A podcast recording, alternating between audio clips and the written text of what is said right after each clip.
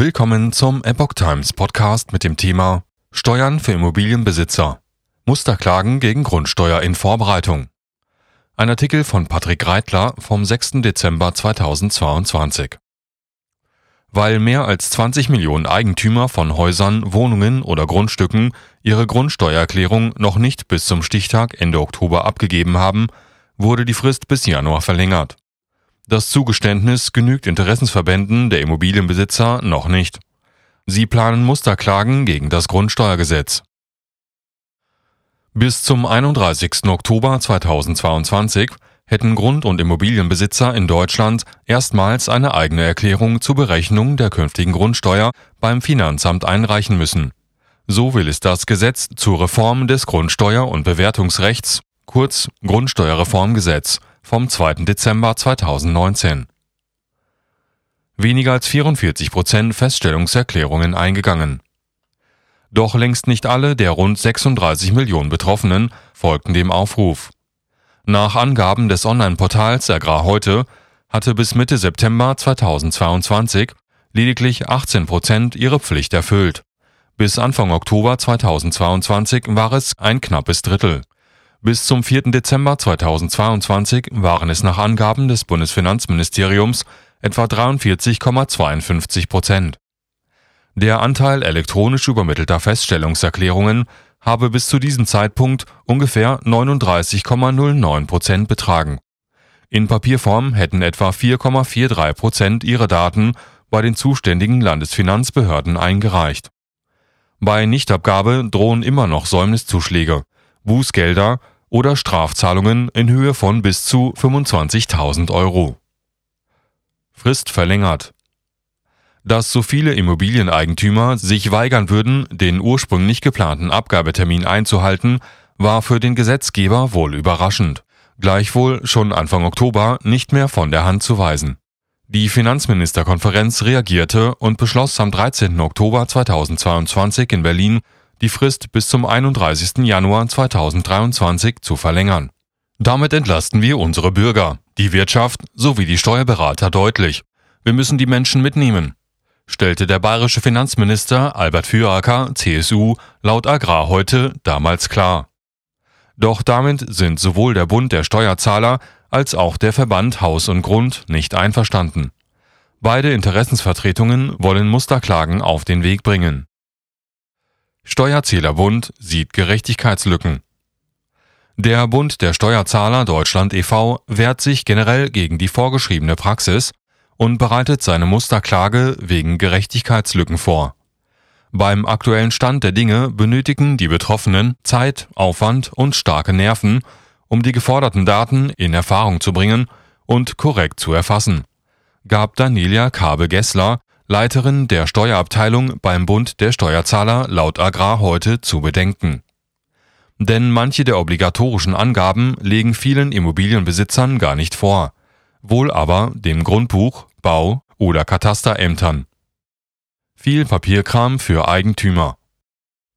Kabe Gesslers Vorschlag, dass die Finanzverwaltung jene Daten, die den Behörden bereits vorliegen, selbst in die Datensätze eintragen oder zumindest für die Betroffenen abrufbar machen solle, wurde allerdings nicht umgesetzt.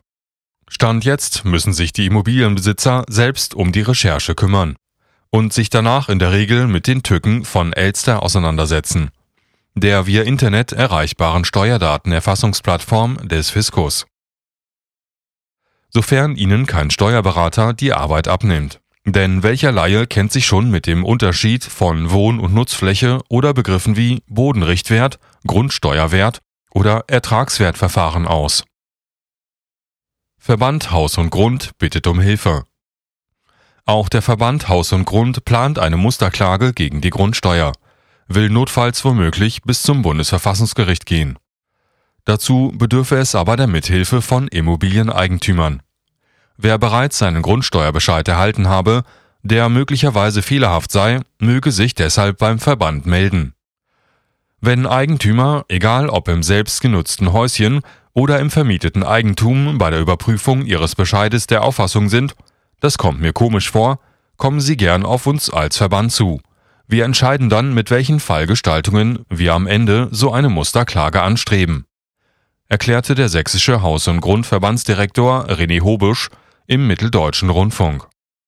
Knackpunkt für den Verband Haus und Grund ist vor allem die Berechnung der sogenannten Bodenrichtwerte.